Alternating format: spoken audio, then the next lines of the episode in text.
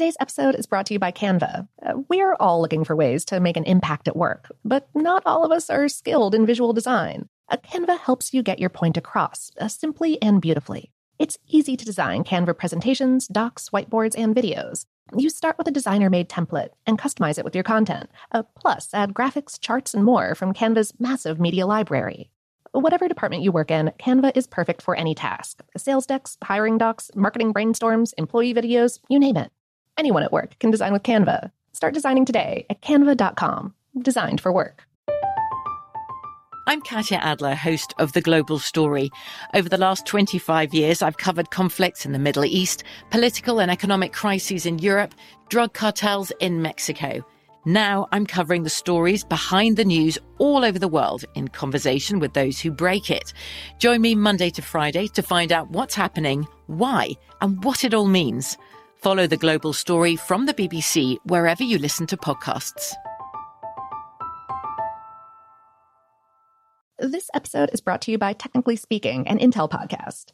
When you think about the future, what kind of technology do you envision? Whatever the future holds, artificial intelligence will undoubtedly be at the heart of it all.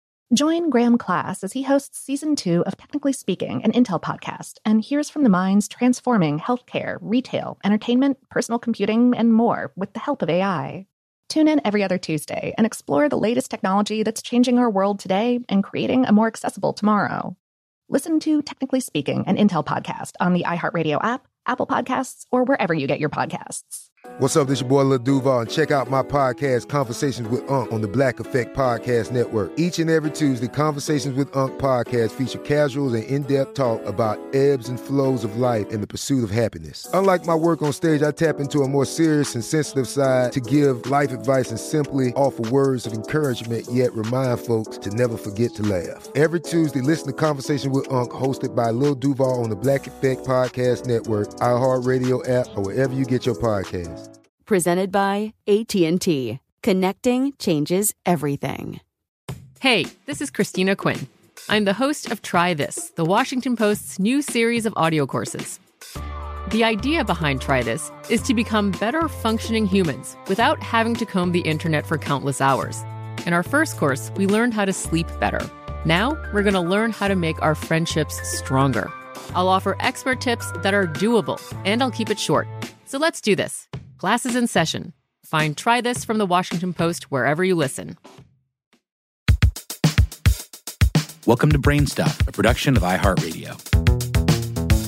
Hey, Brainstuff, Lauren Vogelbaum here.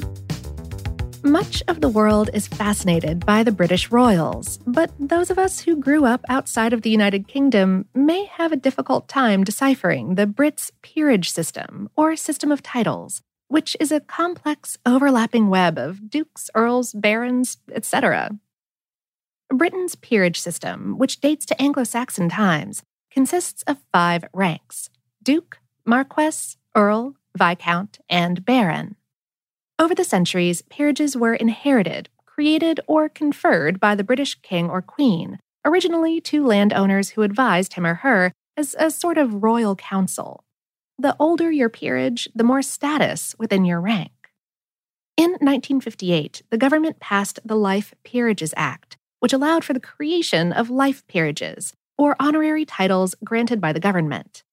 Those receiving a life peerage, which cannot be inherited, also received the title of baron or baroness. Under the modern monarchy, one of the biggest privileges of being a peer, whether hereditary or life, is that it gives you the right to sit in Britain's House of Lords, which is the upper chamber of Britain's legislature. Meanwhile, elected officials make up the House of Commons, which is the government's lower chamber. During more recent times, the number of eligible peers has ranged from 650 to more than 800, mostly life peers created by whichever government has been in power. There have been multiple movements to limit the size of this chamber without much success. About 90% of those sitting in the House of Lords as of 2020 were life peers.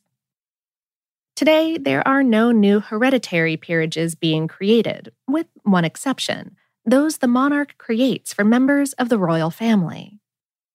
Here are the basics about the five peerage ranks in order of rank The feminine versions of titles usually designate the wife of a peer because women are not eligible to succeed to most hereditary peerages. The highest ranking title of Duke or Duchess was created in 1337 by King Edward III, who conferred the title Duke of Cornwall upon his oldest son. Before 1337, the title of Duke was used to denote someone with sovereign status, although it wasn't an official peerage title. Princes in the royal family typically become dukes shortly after coming of age or on their wedding day. For example, Prince Andrew, Queen Elizabeth II's second son, was dubbed Duke of York when he married in 1986. But there are plenty of non royal dukes as well. As of 2020, there were 24. Interestingly, the business of selecting dukedoms for the royals is a fraught process. Many dukedoms are unavailable if the current dukes are still living, for one, uh, but any open dukedom must have a clean past in order to be considered. The Dukedom of Cumberland, for example, was once held by George II's son, Prince William Augustus. But the prince brutally crushed a Scottish rebellion in 1745, killing thousands, and subsequently became known as the Butcher of Cumberland.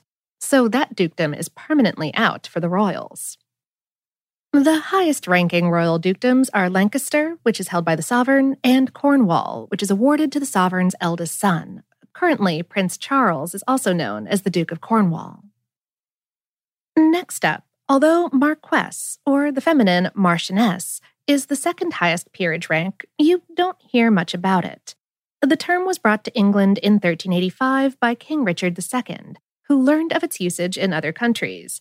Richard wedged it in above earls in status, which was a controversial move. Today, there are 34 marquesses. Meanwhile, Earl is the oldest title in the British peerage, dating back to the 11th century. Originally, an earl administered a province or a shire for the king. There are currently 191 earls. The title for their wives is countess, though there are currently also four countesses in their own right. In a break with tradition, Elizabeth's third son, Prince Edward, became the Earl of Wessex on his wedding day in 1999. Why the lesser title? Supposedly, Edward is holding out for the title Duke of Edinburgh, currently held by his father, Prince Philip, in order to carry on Philip's work after he dies. Fourth in rank is Viscount or Viscountess, which originally signified a deputy or lieutenant of a count during the Holy Roman Empire.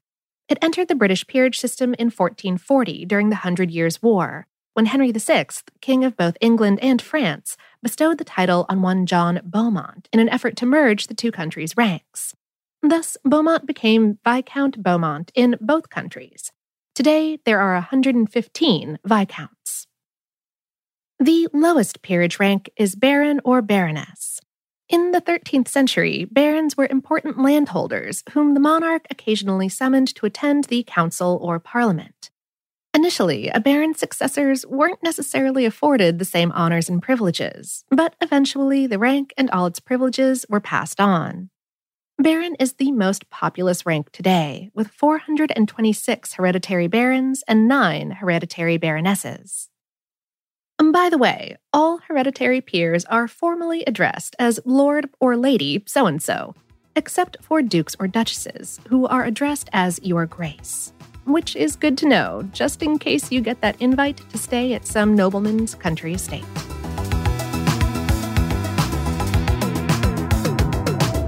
Today's episode was written by Melanie Radzicki McManus and produced by Tyler Klang. For more on this and lots of other topics that are a royal something, visit howstuffworks.com. Brainstuff is production of iHeartRadio. For more podcasts from iHeartRadio, visit the iHeartRadio app, Apple Podcasts, or wherever you listen to your favorite shows.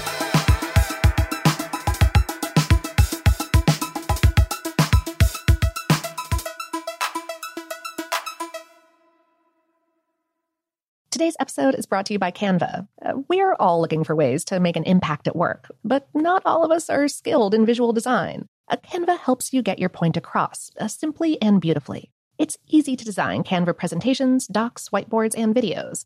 You start with a designer made template and customize it with your content. Uh, plus, add graphics, charts, and more from Canva's massive media library.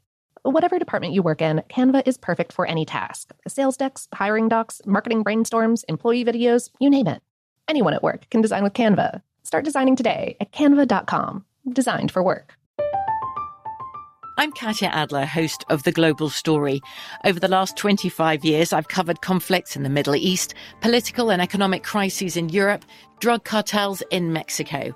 Now I'm covering the stories behind the news all over the world in conversation with those who break it. Join me Monday to Friday to find out what's happening, why, and what it all means. Follow the global story from the BBC wherever you listen to podcasts.